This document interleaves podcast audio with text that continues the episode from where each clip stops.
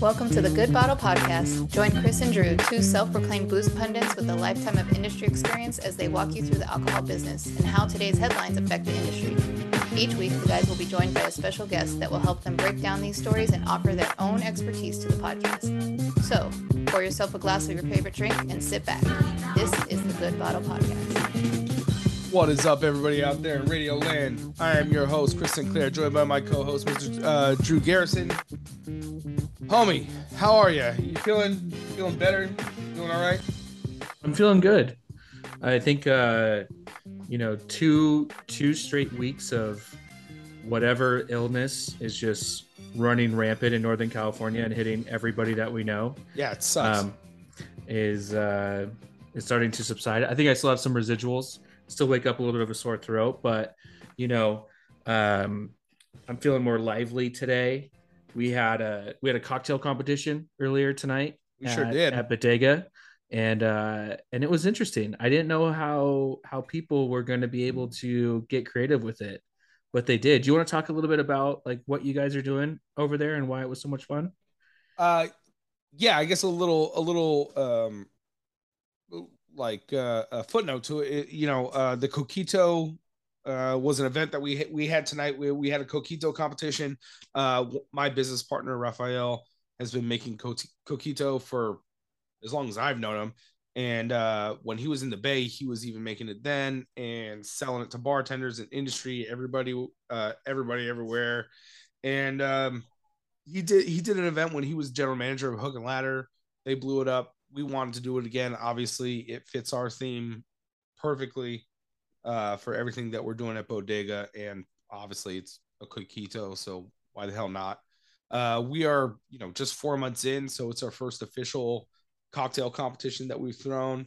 Um, we don't want it to be too uh too hoity-toity we wanted it to just mostly just be a community event and I, I, think i think we kind of achieved that i thought i thought it was a lot of fun we got the homies out a lot of bartenders making making their their version of coquitos. We it's supposed to be a pro am, uh, but two of my ams uh, uh, didn't show, so we we had uh, one winner. We had the winner who was the only one to show up, and you know what?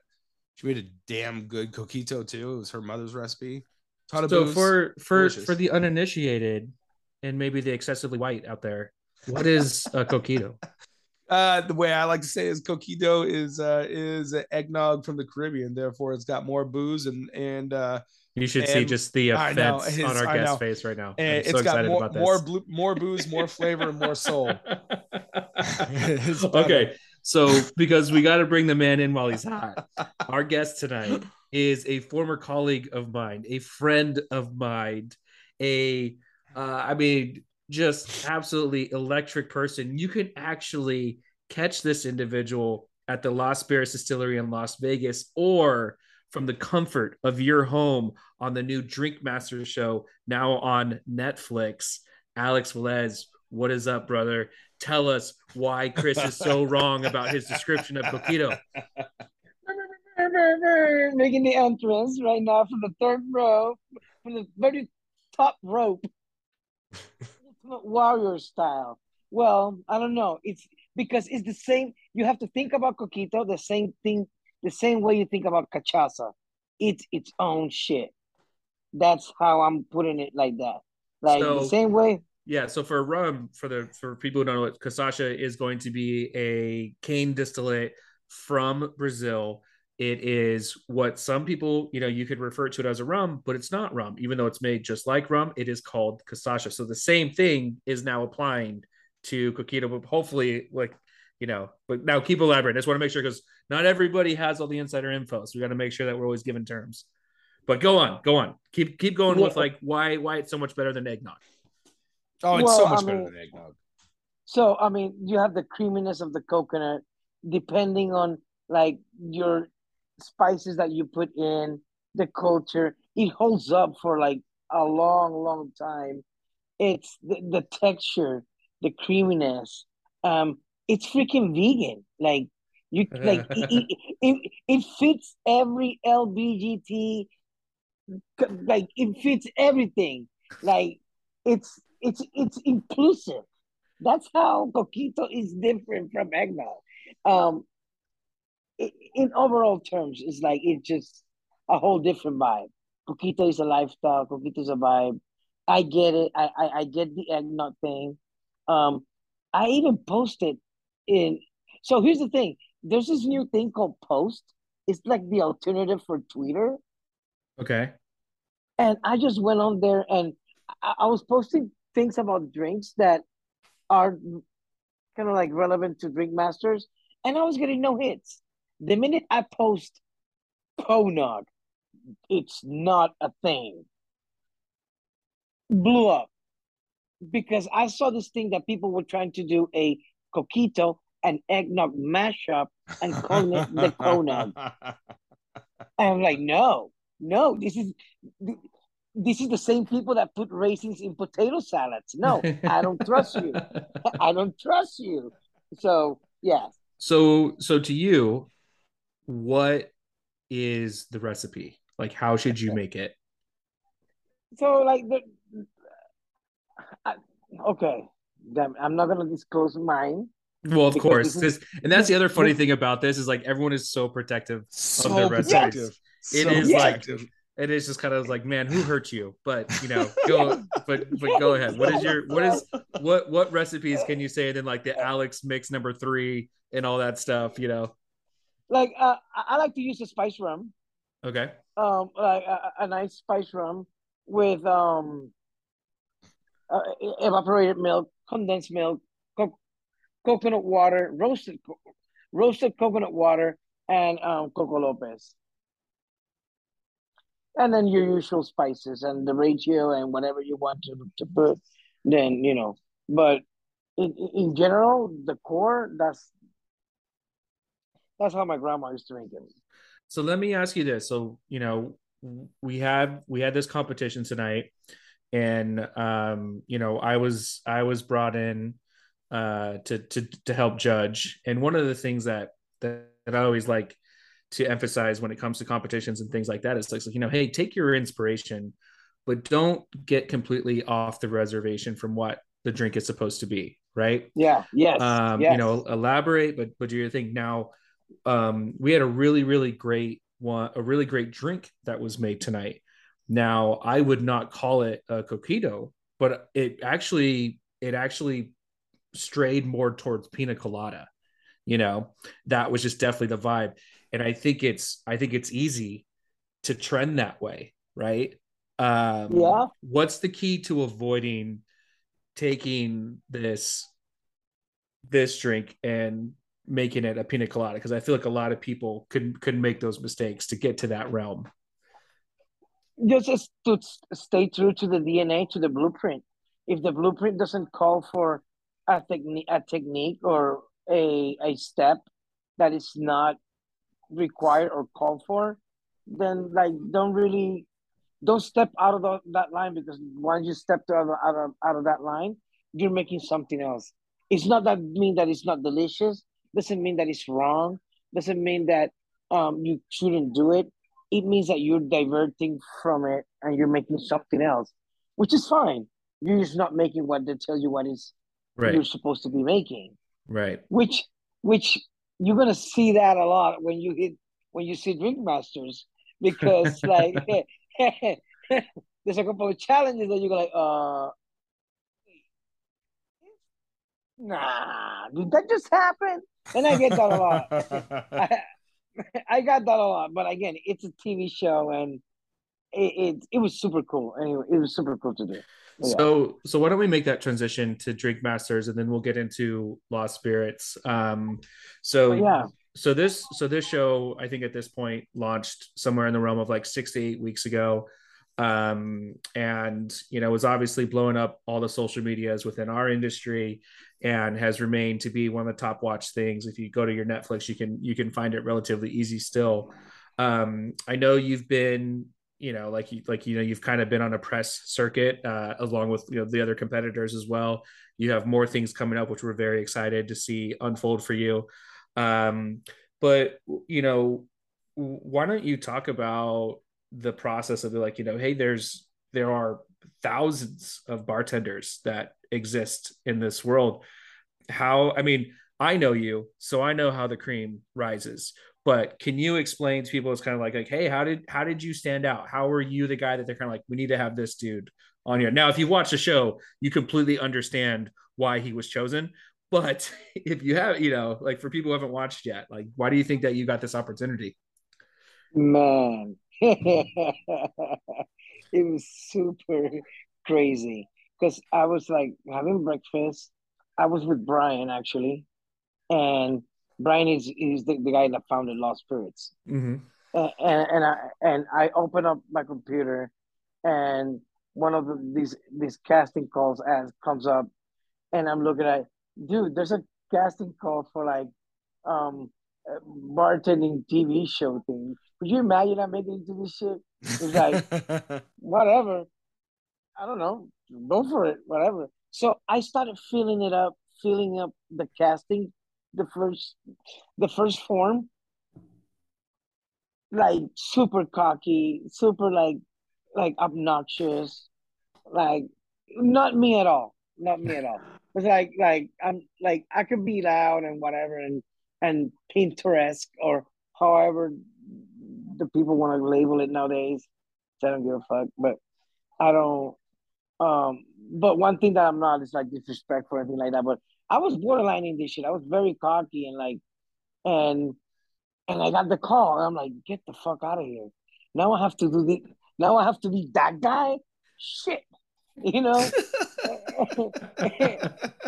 and, and and now I had to, and I and, and I did.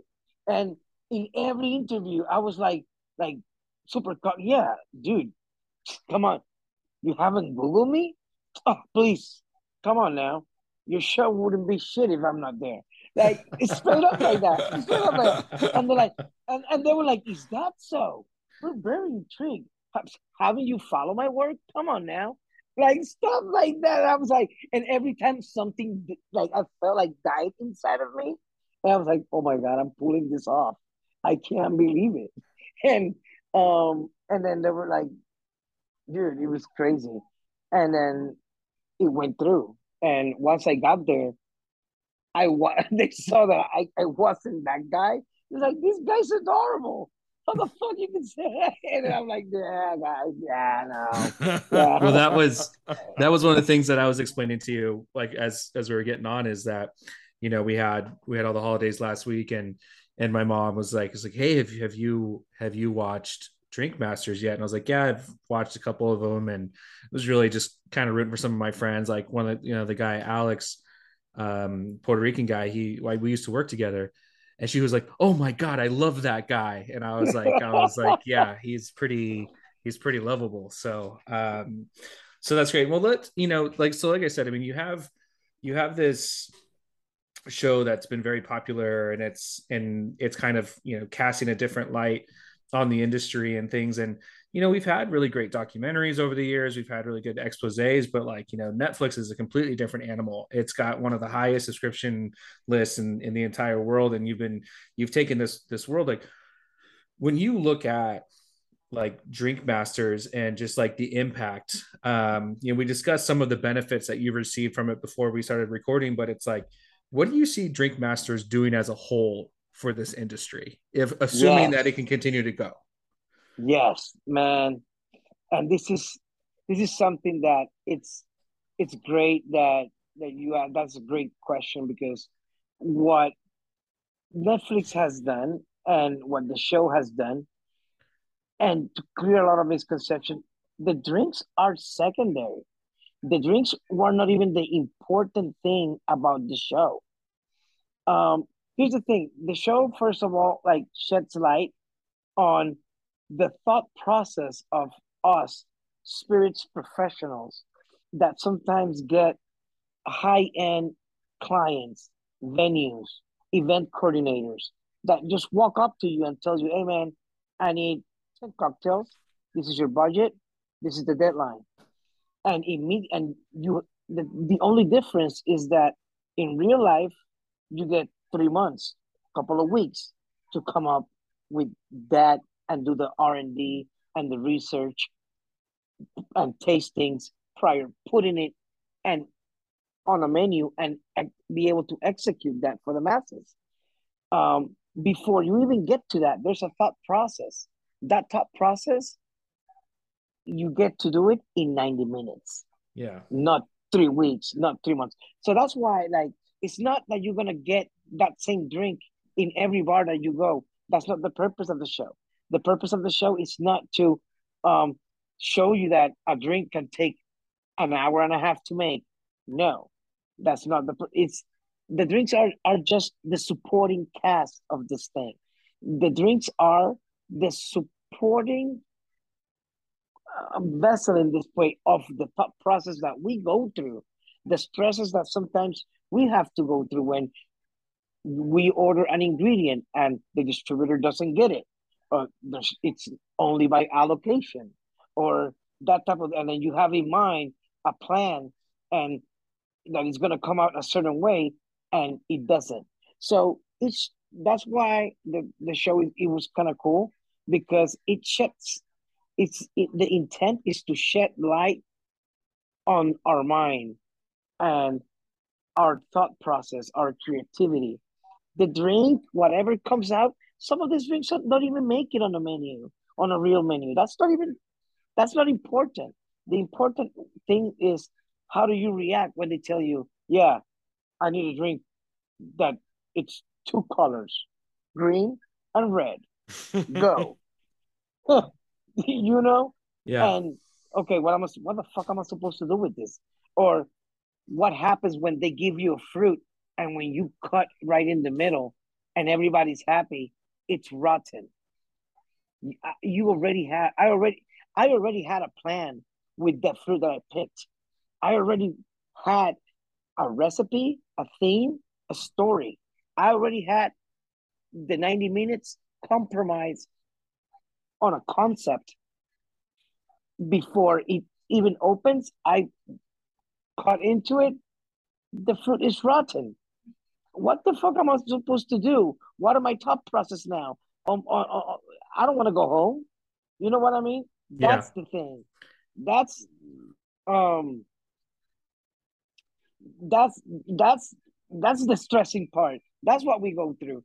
It's not that I got to make plantains and a whole story with my that was my backup plan. That was that was for six challenges I had. I had to like that's what people don't see that prior going up to a challenge, you need to have already between five to six concepts already lined up, waiting for which one you're gonna pull and to adjust to the challenge. Like the parrot, that that was my third option. I was gonna recreate a whole fucking solar system for the color challenge and have the sun in the middle in a spherical witches a la witches cauldron type of the deal, like with yeah. gla- glaring shit. And I was gonna pour in each glass around it in a spherical form. And as I pour, it will change colors of the planet as you were drinking it. That was my first option. But when they tell me, no, it's only green and red, I'm like, fuck, that's not gonna work. And then I and then my second thing was to recreate a, a, a, a something that the Canadians do with with fresh snow and boiling maple syrup, and you, you make your own lollipops out of maple syrup, and then you, I was gonna have them stay or whatever. Again, green and red. Fuck no. What's my third thing? Fucking parrot. Yes. so it going into it, I mean, do they give you an idea at all of what you're gonna do? Or is it it just really kind of on the fly? Yes. Yeah. I always I always chat on reality shows. Like, oh, that shit's scripted. Like, oh, you know, whatever. I was part of one. No, that shit was fucking real. Like, you yeah. walk, you, you wake up one night, you wake up one morning, you walk into the studio. Welcome, mixers. How are you today? Um, fruit. That's what you're gonna work. You're like, fuck. We thought it was tiki, or we thought it was a different theme. Like we were like as the episodes progressed, we were we were in a green room breaking our heads trying to figure out the next challenge so we can be up on a with with a leg up and be prepared with our concepts and every single time we failed. Okay, guys, this is gonna be tiki night. Yeah, it has to be. No, but they're not gonna call it tiki. They're gonna call it like tropical nights. Yes, yeah. How? Yeah, you're wearing a tiki shirt. Yeah, you're wearing something, whatever. And no, it was a gala or it was something else. Like fuck no. so you know the the thing that I've always been curious about when it comes when it comes to those shows is because obviously this takes time to record and to get done and things like that. What was the recording schedule like? I mean are you basically like going to bryan at lost spirits and be like hey i'm taking the next two weeks off or or maybe only a week? I don't know i'm going to do. How does that work in terms of like i mean how do people set this time aside to go and compete on these things? I i can only speak for myself and what i and like i'm very grateful that i have a great supporting team. Um, I have people that really back me up, and Bryan and the whole crew. They're like in every crazy ass shit that I get into. They yeah, man, go, you got it. So it wasn't, and I also have a team that developed the concept because we had to reinvent the whole bar interaction and the whole bar interaction concept in Lost Spirits, like yeah. because I don't have a. It's it's it's a distillery. It's not a bar. If it's even though if it's if it's in Vegas, our license is for distillery. It's not a bar. Right. So I have to get around that, and I have to build cocktail stations with RTDs, and I make so the RTD movement. I have to embrace it with 12 RTDs that they all fit a different room in, in, in a form of a menu that now what I highlight more and I emphasize more is on hospitality and customer interaction because I'm not back there doing the showmanship, shaking three tins, spitting fire, and steering with my eye. You know, can can you stir with your eye? well, I I tried tried it with my ears. It didn't work. so yeah, so you so you yeah. have that going on. How so how long were you away for for the competition? For a um, for a month and, and change. That is insane to me. Like I just yeah. like that's so that's so crazy. Where did where was it filmed at? In on on on the Hammer in Ontario, Canada. That is mm. crazy. They call it the armpit, but I thought it was the best place. Like it was amazing. I I went. I ate like in forty different places. I had a fucking sick ass time.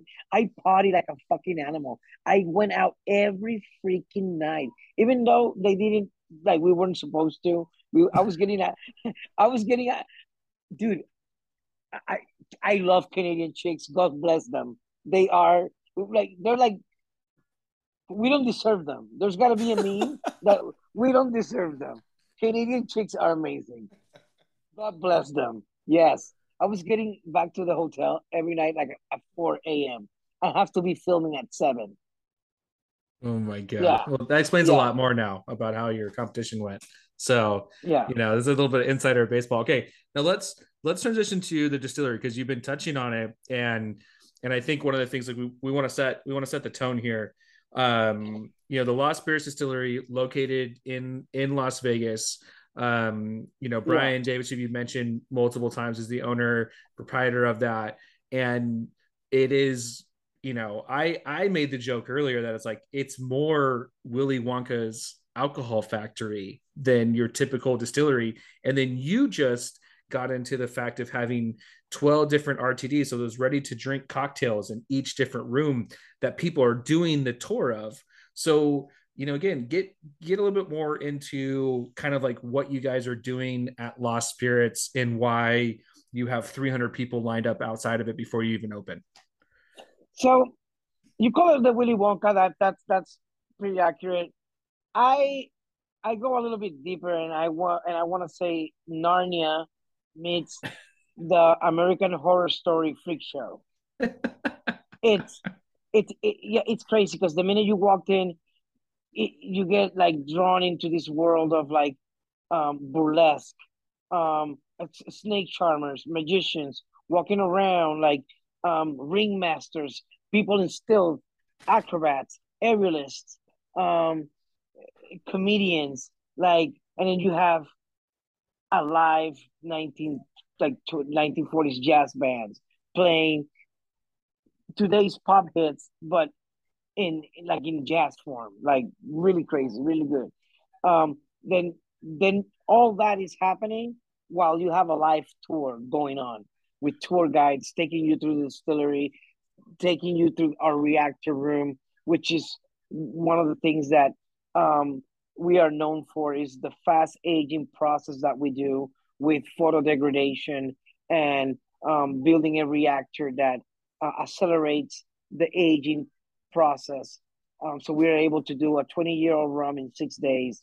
Um, the Smithsonian has written about us and about the uh, the process, and um, it's a it's a science peer review journal that you can go in check it out, and there's a whole story about how the um, the science, the innovation, and the art, evol- you know, has evolutionized and has shaped the aging standards. Um, and there's other other fun things that we t- that we do uh, in the distillery that um, they're just dope to they're just dope to look at, and that takes on a on a whole new thing where while that's happening, um, we are still a distillery.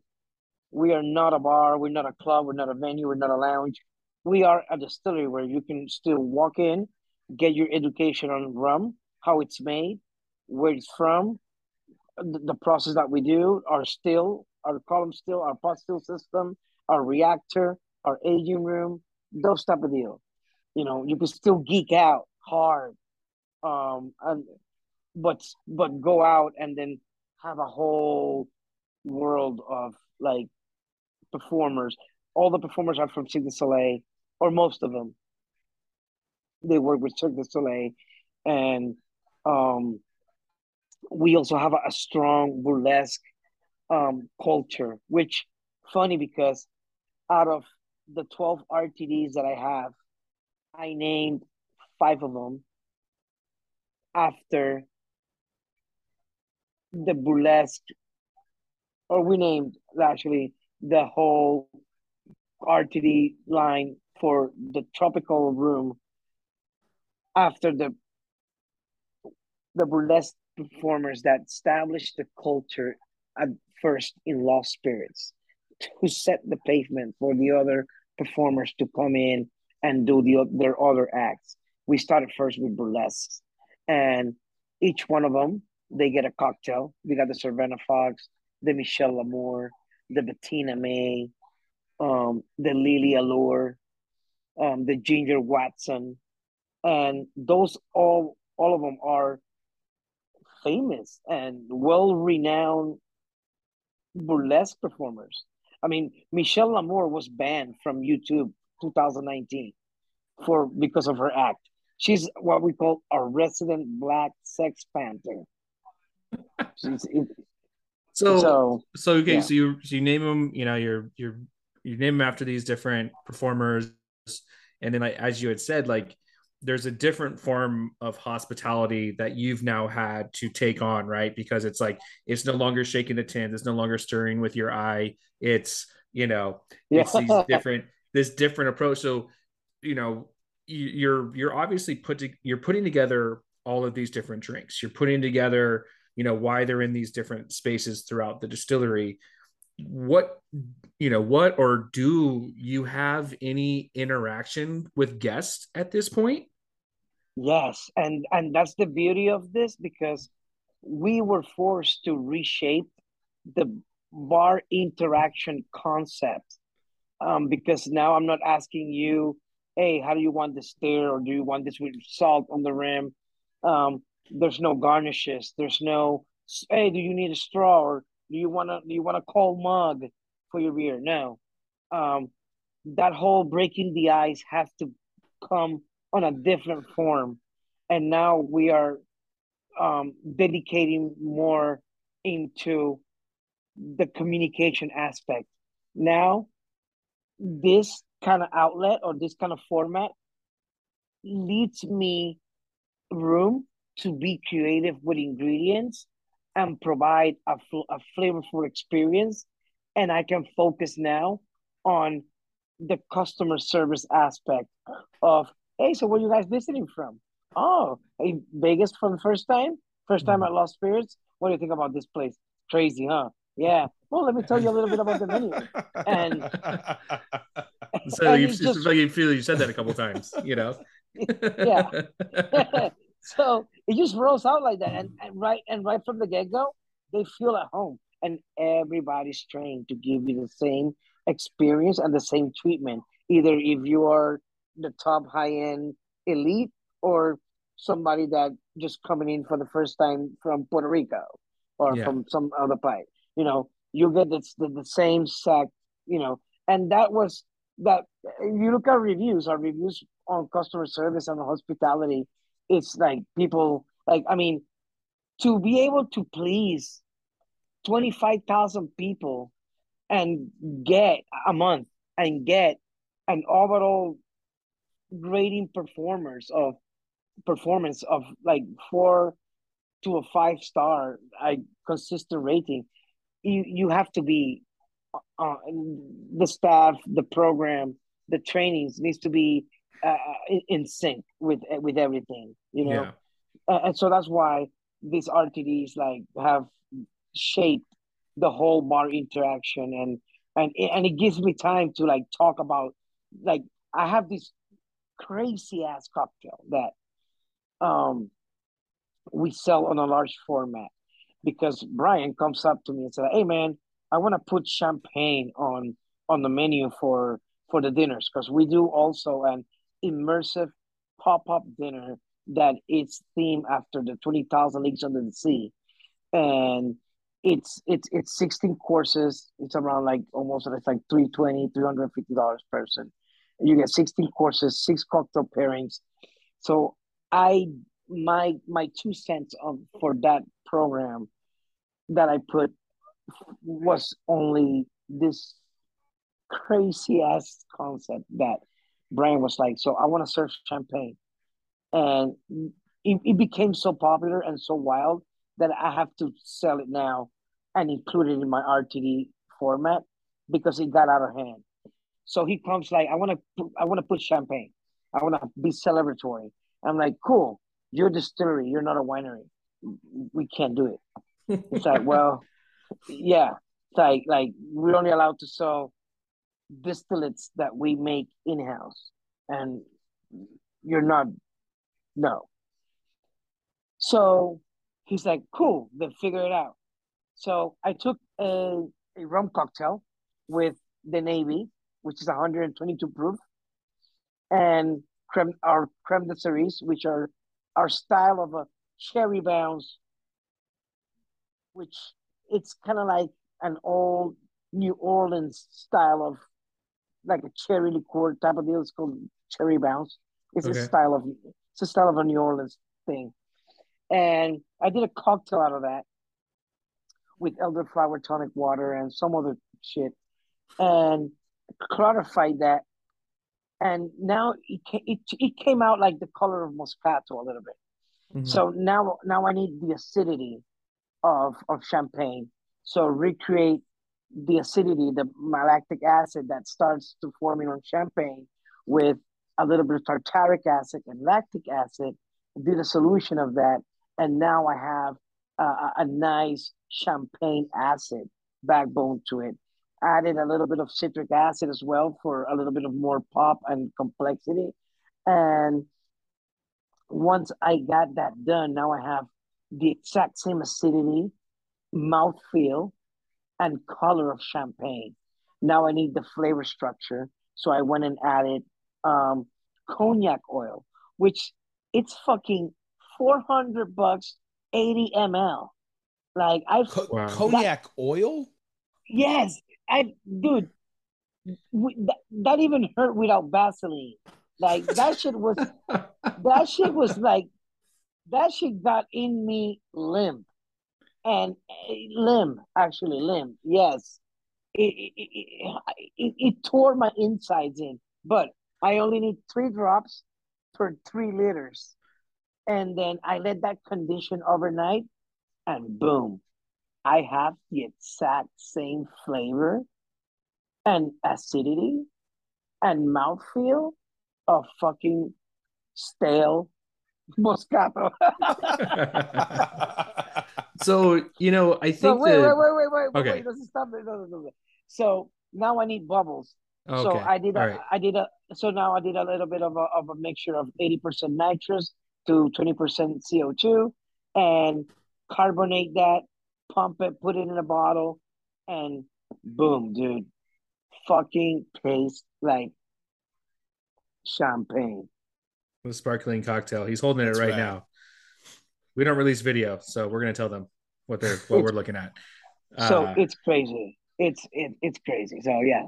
So like, I think the I think the thing that, that that I was thinking about as you're describing this is that you know very much so every bar every restaurant is a performance right but you guys are doing a performance on top of a performance and you're also dealing with the concept of you know it's kind of like the disney thing. It's like this could be someone's first visit here. We need to make it special every freaking time.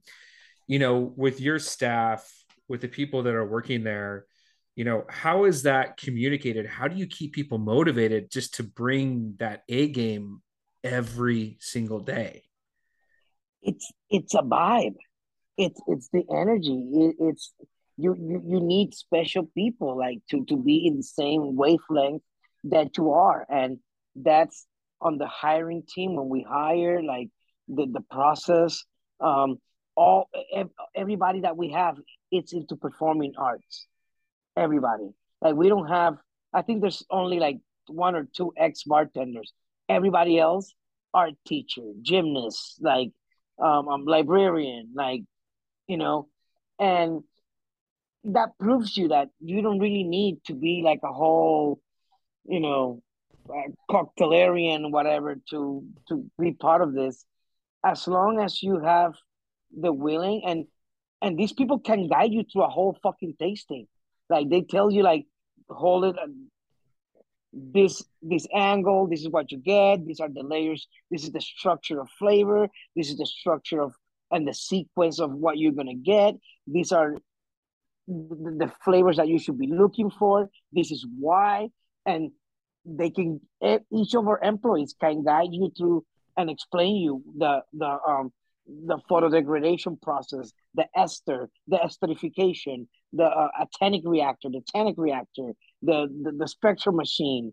Um, uh, when when we distill fer- fermentation, what is distillation? What is happening right now with the molasses? What is the percentage? How many um, what how, how many gallons did you yield out of a barrel? You know those things mm-hmm. that the average consumer asks. Boom, everybody on staff because it's interesting. We make it interesting when we train.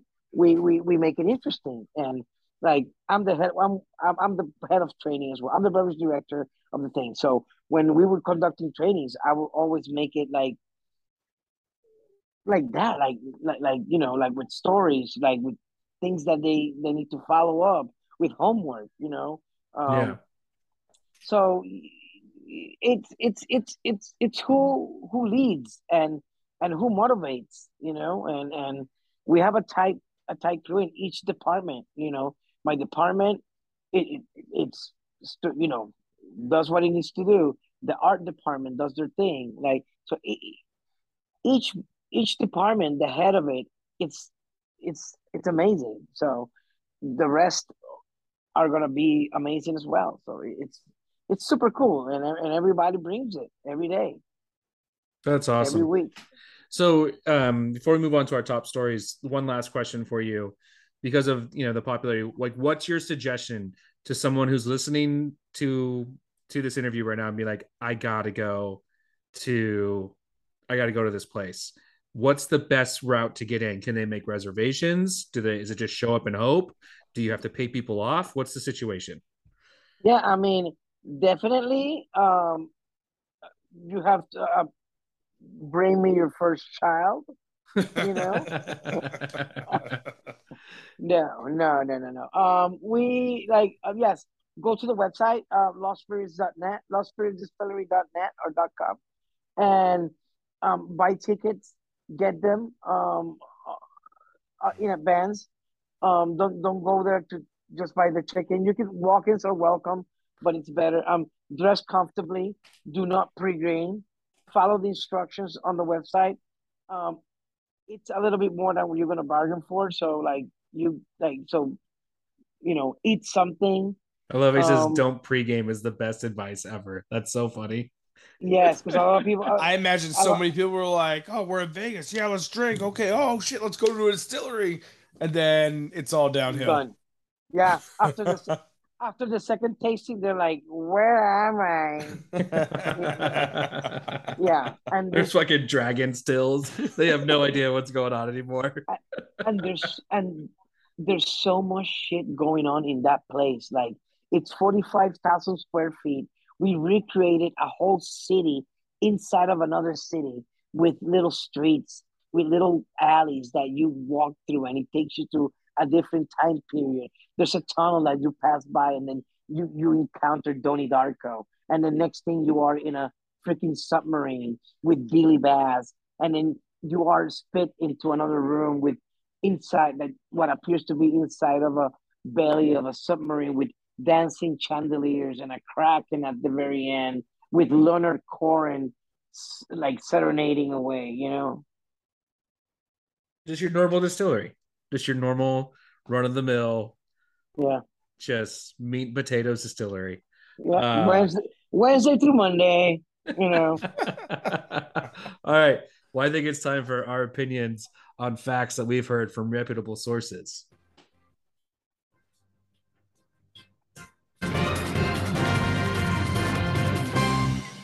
Okay, so our first story is uh, excessively topical.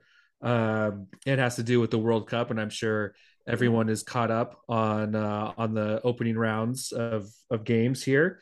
Uh, but the big story that emerged just right when the cup uh, started was Budweiser had planned to was the lead beer sponsor for FIFA's World Cup was told that they would be able to sell beer in Qatar, which is a Muslim country that typically does not allow alcohol. And then at the 11th hour, the officials from Qatar basically came out and said, "Nope, you are not selling alcohol near or in our stadiums. We are against this." And so Budweiser was left with hundreds of thousands of cans of beer, and um, they are definitely making some form of lemonade with it. They will be awarding all of this beer to the winning country of the World Cup, but they are also going to be suing FIFA for the damages involved. Um, I obviously, again, this is a very topical thing, but I also think this is something that both of you guys can speak to because, you know, sponsorships happen. Uh, Chris, the competition tonight was sponsored by Bacardi, That's you know, um, but you know, when you when you see things like this, like there's really kind of no, like if if someone's to back out, like there's really no repercussions for set accounts or things like that mostly in our world because a lot of this stuff is kind of taboo when it comes to some of the other forms of sponsorship that exist within the alcohol industry.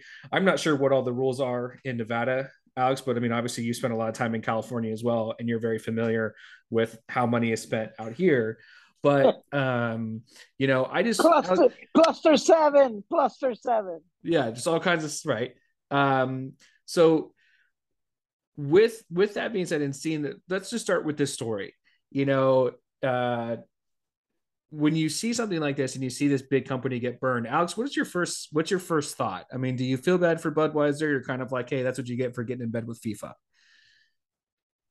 You can never feel bad for the billionaires or for the big guys. No, I don't feel bad for them. But I do think that um, good for them that they're like. I, I mean, you can tell that's not that's not run by a Latino because the minute the minute that that shit would happen, we'll be like, oh yeah, oh yeah, who's your biggest enemy? This is yeah. we're gonna help them out way more than you, motherfuckers. We're gonna give them a hundred million dollars, all the freaking beer. We're gonna send some more prostitutes there, and we're gonna have like a fucking blast under your name. But that didn't happen. So I I, I give it like you know, kind of sucks because a lot of money gets goes into and and a lot of energy and a lot of a lot of working hours go into the uh, scheme of things and to um, plan for events and to have people in place and for at, at the last moment to pull it like everybody has has the right to determine if they're gonna go with the plan or not. But do it in a matter or in a time or at, at least for business etiquette don't don't screw people like that. Don't like it's it, it's just that it's it's just something that i will never think of like doing as a business you know don't like don't don't screw don't screw with people like that. Like find an alternative. Like i thought that was kind of shitty to do at the last moment. Just because it was the last moment. If you change your mind say you and me set up an event and something happens, there was a change of mind and whatever, but I go and, and I tell you, and things can get fixed, you're entitled to do that. But right at the last moment, that kind of seems like with a bad intention almost. Oh like, yeah, like totally. like like like I'm like like like in bad faith. Like the Argentinians would call it mala leche. Vos sos un mala leche. Ah, boludo of mala leche, you know, that, you know, you didn't do that. You know? Yeah. Look at that. We're learning things on the Good Bottle podcast. This... Now, do you feel bad for them? Like, no, not really. They, they, you know, now, yeah, they can sort it out, but yeah. Chris, what did what did you think? I mean, uh, this is uh, really fascinating and, and, and really deep, a much more deep topic than just beer not being sold in in the stadiums, and, and even that's like not entirely factual, right? Because it's still being it's still being readily accessible to the people who paid top dollar for the uh for the VIP suites and everything in the same like in the same uh uh stadium as right. everybody else who's not allowed to drink it, right? Right. Um and you know FIFA being corrupt as hell, that's that's not new new news at all. You know, we all know that. Uh, and the fact that they went to Qatar is very telling, right? I mean, it's a it's a it's a nation state with multiple human rights abuses. You know, they they're a very corrupt country as it is. Um, and they it you know it's pretty well known that they they bought their way into having into having um uh you know the World Cup come. I keep trying this has been a problem that I've had the entire the entire um tournament. I keep wanting to say world class just because of you know bartending. Uh so I have to keep correcting myself. But World Cup the much more impressive competition. so I mean, I think the where I kind of want to steer this steer this now, and this kind of what like Alex, like what you were touching on, because obviously, like these are like these events and things, you know, happen on a much smaller scale all over, you know, the all over the United States, all really all over the world, like all these different forms of forms of sponsorships and and things like that, and to take that kind of hit. I mean, are there I mean, in your guys' experience, like, are there sponsors that like are really, really fun to work with that are open to different ideas, or you know, if, if you have like a sponsorship story that you could share that you kind of like, like, oh yeah, like this was a really good partner, um, anything like that. I don't know if anything comes to mind for for either one of you. I mean, I worked with you know, um, probably favorite event I I ever threw was our our first year of uh, of Camp Monkey uh, that Chad and I threw. Chad, Chad and Matt and I when we when we uh, were actively running uh, Fluid Concepts. And, and so that, that was that. that was rad. You know, um, it was pretty much just like a, a meeting of minds. Uh, Tegan and I were catching up one day a few years ago. This is while she was still working for we uh, for um, William Grant and she was saying she wanted to go camping, and I was saying, hey, I've got this idea for an activation that's out in the woods, should be a lot of fun. She was like, you know what, let's do it, and uh, and you know we put the logistics together and and made it happen. And it was a little a little sloppy, but it was a lot of fun. Uh, that was with monkey monkey shoulder. That was monkey shoulder. Scotch. That's right. That was yeah. and it it was really fantastic. The next year went even bigger, um, which might have been a little too big, and I don't know, whatever. But it, it was it was a lot of fun. You know, we a bunch of bartenders camping out uh, in you know in the woods, running into bears. Probably not great, but it was still fun. Uh, you know, cooking outside, waking up stupid early to drink coffee off of a fire. It was great, man. It was it was it was a lovely time that really just came from uh, spawned from having access and actually a necessity because brands have their KPIs and the necessity to to create activations and uh, and being partnered with a little bit of imagination and thinking outside the box.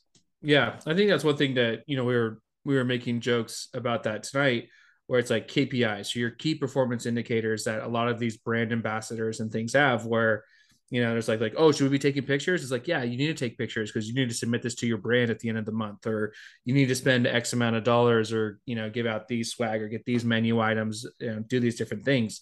And I think that's like, you know, those events can be really fun and they are really good exposure because you start to make that really fun um, you know, association with that brand. You're like, oh yeah, I had a great time at the monkey shoulder camping thing. Like if I have to pick a blended scotch, I might default to to monkey shoulder now because it's like, oh, I have good memories tied to this. Um, Alex, is there anything that you can think of that you're kind of like, like, oh yeah, that was like a really fun one, or that was a really cool thing? So like, I, I, I'm, I'm, I'm a little modest in these things, but I had a success rate of 95% of my activations will got me at least six to seven brands. I start like um one one that really strikes me as a great memory is that there was this place in Oakland that we only had one brand and it was like a very rare whiskey. It was the Lagavulin Master Distillers. Nothing else, nothing. And the guy was such a hard ass, like really hard to get into. So I started going in and started, and then I wanted to do Motown Mondays or Motown Saturdays or Motown something Motown. And since it was Oakland, I wanted something with that would tie it into like a nice classy place with cool sound music and cool vibe. And I came in and I set up a crazy ass activation. By the end of my quarter, I was up 1300% in my account. And now the dude was buying like cases of Johnnie Walker Blue that at the time it was like very hard to do because that's off the bat, it's a thousand dollars to just for that case. And 17 brands were brought in into that account. And it was one of my most successful stories. But also, I've gotten denied hard, hard when I came up with the idea to do on the Redwoods a Don Julio dinner where it was where we were gonna recreate a part of the woods all in holograms where the Atotonilco where um where Don Julio kind of like was first starting his business and have Don Julio come out in a hologram form. It's part of a video and start talking about tequila while we sip in 1942. And this is going to be directed to the 10 most um, high profile clients that the company had at the time. And they were all filming, going to be filmed by drones with a hyperlink to the world class channel. And, and, and, and, and, you know, and that I had the company digital domain right on deck to produce this thing. But there was a lot of moving parts, timing, and budget. Like that dinner was gonna go at least for ten point five, and I got a big ass no in my head. But I but but I talked I present that I present that that with Amber, Sonny. I went home and I I went hard on this, and I I created doubt in them because they were like, damn. So I motivated them enough so they went out and tried to find out the moving parts. And they came back at me. They were like, this just sounds so fucking cool, but we can't. We can't do it. It's it, it's it's it's gonna go like for 10 point something and it's gonna blow our budget. We we, we can't. But I, the way I laid it out, they were like, holy fuck, that's an activation. Like, yeah, like I was t- like I, I was talking like the owners of Costco and and the owners of like the like I said, you find your accounts that need this shit. I got your presentation. Let's fucking do this. But yeah, no. But but yeah, it's important because up to this day, I've got a, a great relationship with Enrique and with Enrique de Colsa. And because I he was one of the ones that I went like, dude, I have this idea. He was like, What the fuck, Alex? Yes, yes. He was all in it. He was like, too bad that you know it was a little bit out of his reach too.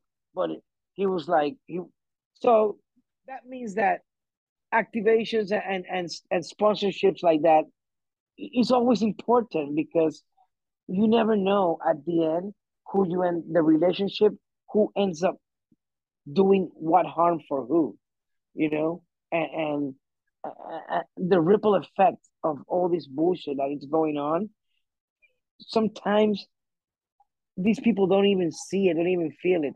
It's the little people, the working class, the people that wants to savor their beer watching their their their favorite team, you know, and they want to do that without having the need to pay thousands of dollars for a fucking beer. You know, they want to just be able to just go to the next neighbor and grab a six pack and watch the game.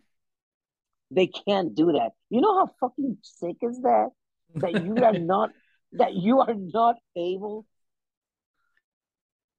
deliberately and freely have a beer with your neighbor watching and rooting for for for your team because some high glass balls dude with the money and power decided nah we're not gonna do it it doesn't really affect them because they can just go ahead and buy a case and have it in their house. It's the people that work 18 hours in a market barefooted, you know, trying to save for the week so they can have that beer, you know? It's the teacher that has to be in a classroom full of kids screaming and shit, you know? It's the it's the ER or the, the, the ER nurse that just got done seeing somebody die that wants to grab a beer and do that.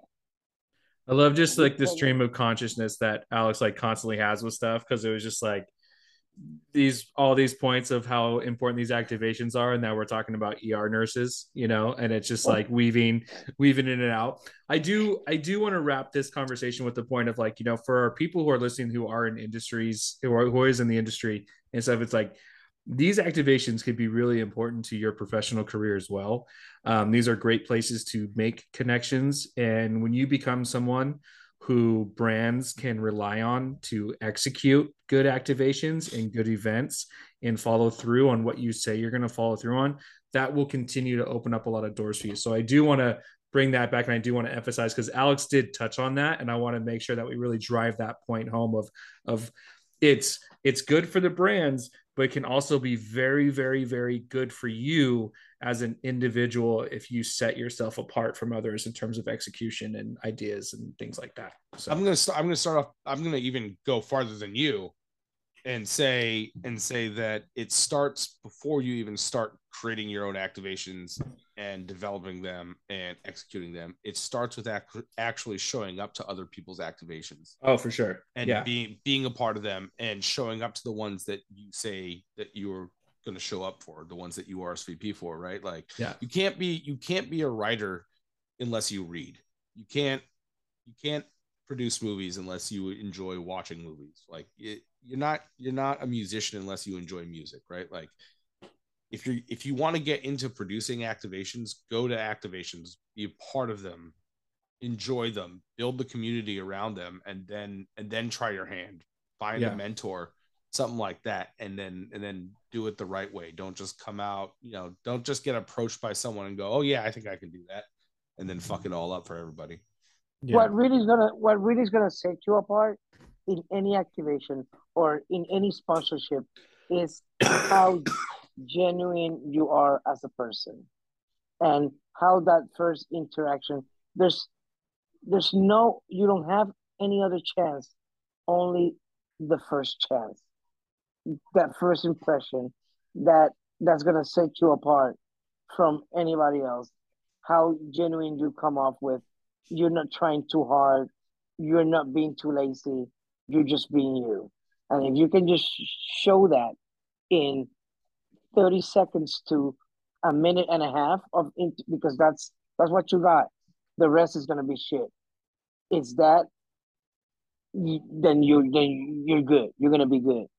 But otherwise the, always be ready so you don't have to get ready you know? That's i feel like that stupid niche uh, thing I, I, I, yeah but anyway.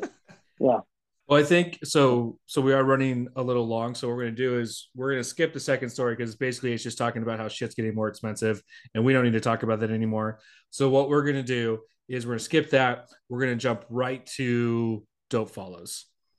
You know who's dope? Them over there. Okay, so dope follows is one of my favorite things. This is where we're going to tell you cool people to check out, maybe cool Netflix shows to watch, like Drink Masters, um, which I do believe was dropped a couple weeks ago. Um, uh, books, other podcasts, of course, including ours, and uh, just kind of whatever that we think is dope. So, Alex, I want you to kick us off. Who is your dope follow? Who should people be checking out? Um, so there's there's this there's two podcasts. One is that like Hablamos de Comida. If you're speaking Spanish, it's a Puerto Rican podcast about food and and, and what's happening with the with gastronomy and all the like innovation, art, and, and science that are like going out there. Um, um, there's a bartenders rant podcast too, but every single character or contestant that was on Drink Masters, it's a dope fellow. Because I the way that there was a picture that popped up not too long ago about all of us, and I swear that whole crew looked like the new installment of an EC Comics crew. Super like each one of us had a different superpower. I swear, like if you look at, at us and the breakdown of like each, each of us had a different shining light, a different shine, a different glow that sets us apart from each other. And it, it was it, it was fun to put that together. So each one of us, it's a fucking dope follow. Like you get and, and you know you just go to the show and and and look everybody up on on Instagram and and, and follow because it's like Suzu from San Francisco. That guy's super dope. I love that. I love Suzu. I mean, Yeah. Suzu is like like one of those guys that I like. I like randomly find him at different bars in San Francisco. So he just picks up so many random shifts. It's like the most hilarious thing in the world. So yeah, I love that guy. Good, good call. You know, yeah, you, you got Kate in fucking like New Mexico, like you know, like badass chick and stuff like that. You know, like and the the the guys from Canada, that that Tao guy, like you know, like like with, with very rad, you know, with own style, fashion driven. You know, Lloyd, you know, like very fun, super creative, pushing the envelope, wasn't scared of anything. For God's sake, the dude had the opportunity to pick anything else than durian, and he went straight up for the durian. That's how the the the, the gif of the dude, you got some durian balls came out came about because you know what I mean. So each one of us is a dope fellow. We each of us is a uh, um, interesting story. We different techniques, different style of bartending. To tell you the truth, like I don't like I haven't bartended in years. Like when when you when you come to the distillery, I'm the beverage director. I I I develop the concept, the drinking concept, and the drink recipes for the distillery.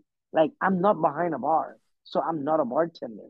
Neither um um, um there's there's another girl there like she, she works at a site like like like in, in a cider place like making cider or something like that you know? The instagram girl she's she's she does instagram drinks like in the in her house in, in a studio you know?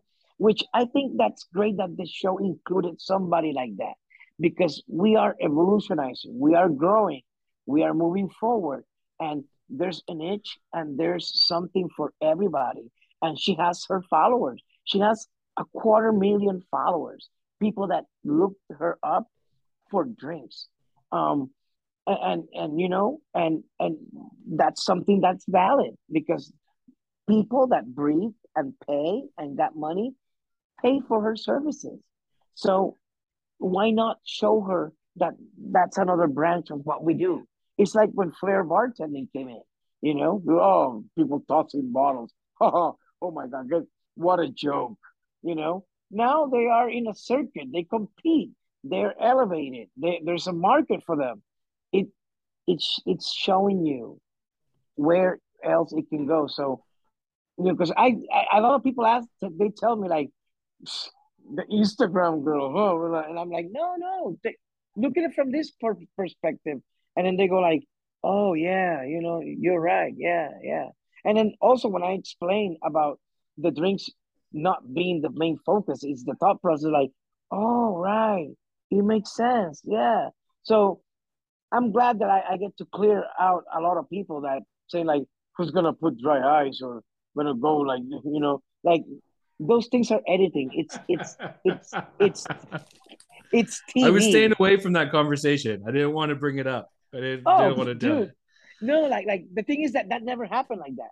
That was those things that like that video, that part, it was called for beauties. So that means that I did that in a different day for for for camera effect and shit like that. In the minute, like the day before, I went to the to to the to, to that dude's to, to the judge's bar and I got served a drink exactly the same way I did it you know, and there, it is such a thing anchoring the ice. I got it from his own book, you know. Yeah. So so so everybody knows that now. Okay, so let's let's let's because again, I think I think Alex can just go. Also, you've now you've now set the record for the amount of dope follows. We have people who like apologize for giving two, and you literally just gave thirteen. So, uh, so I mean, I knew what I knew what we were getting into when I asked you to be on this, and then it's like, and I just love that you just continue to produce. Uh, Chris, who's your dope follow? Uh, mine is quick and simple. Mine is uh, middle class fancy on Instagram. It is just a bunch of jokes of if you grew up slightly poor or in the middle class, uh, just jokes and memes that you'll you'll get, and they're fun. Nice, nice. Okay, and then um, mine is going to be another Netflix show. If you haven't watched it yet, the new series from Tim Burton, the Wednesday show, is absolutely fantastic. I love what they did with the characters. Addams Family is like one of my all-time favorite things. I love what they did with the story. Um, it's only eight episodes. It's a little freaky at times, but it's the perfect. It's just chef's kiss on the Addams family. So, um, those were a lot, but a lot of good follows, dope follows.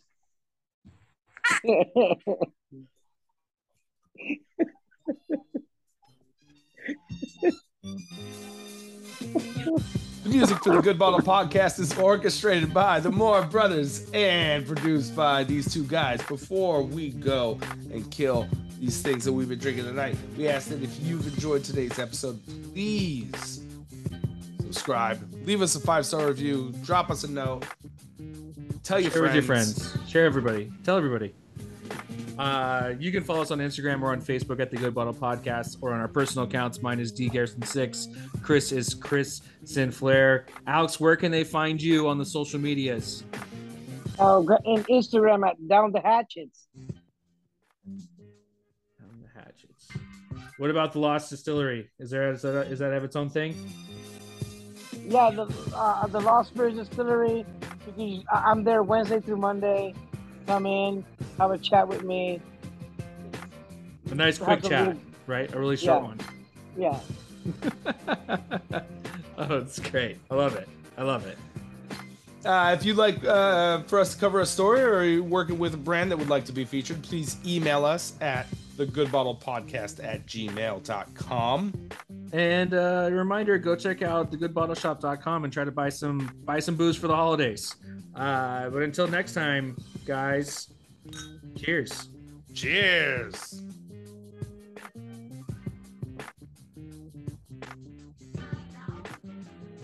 That is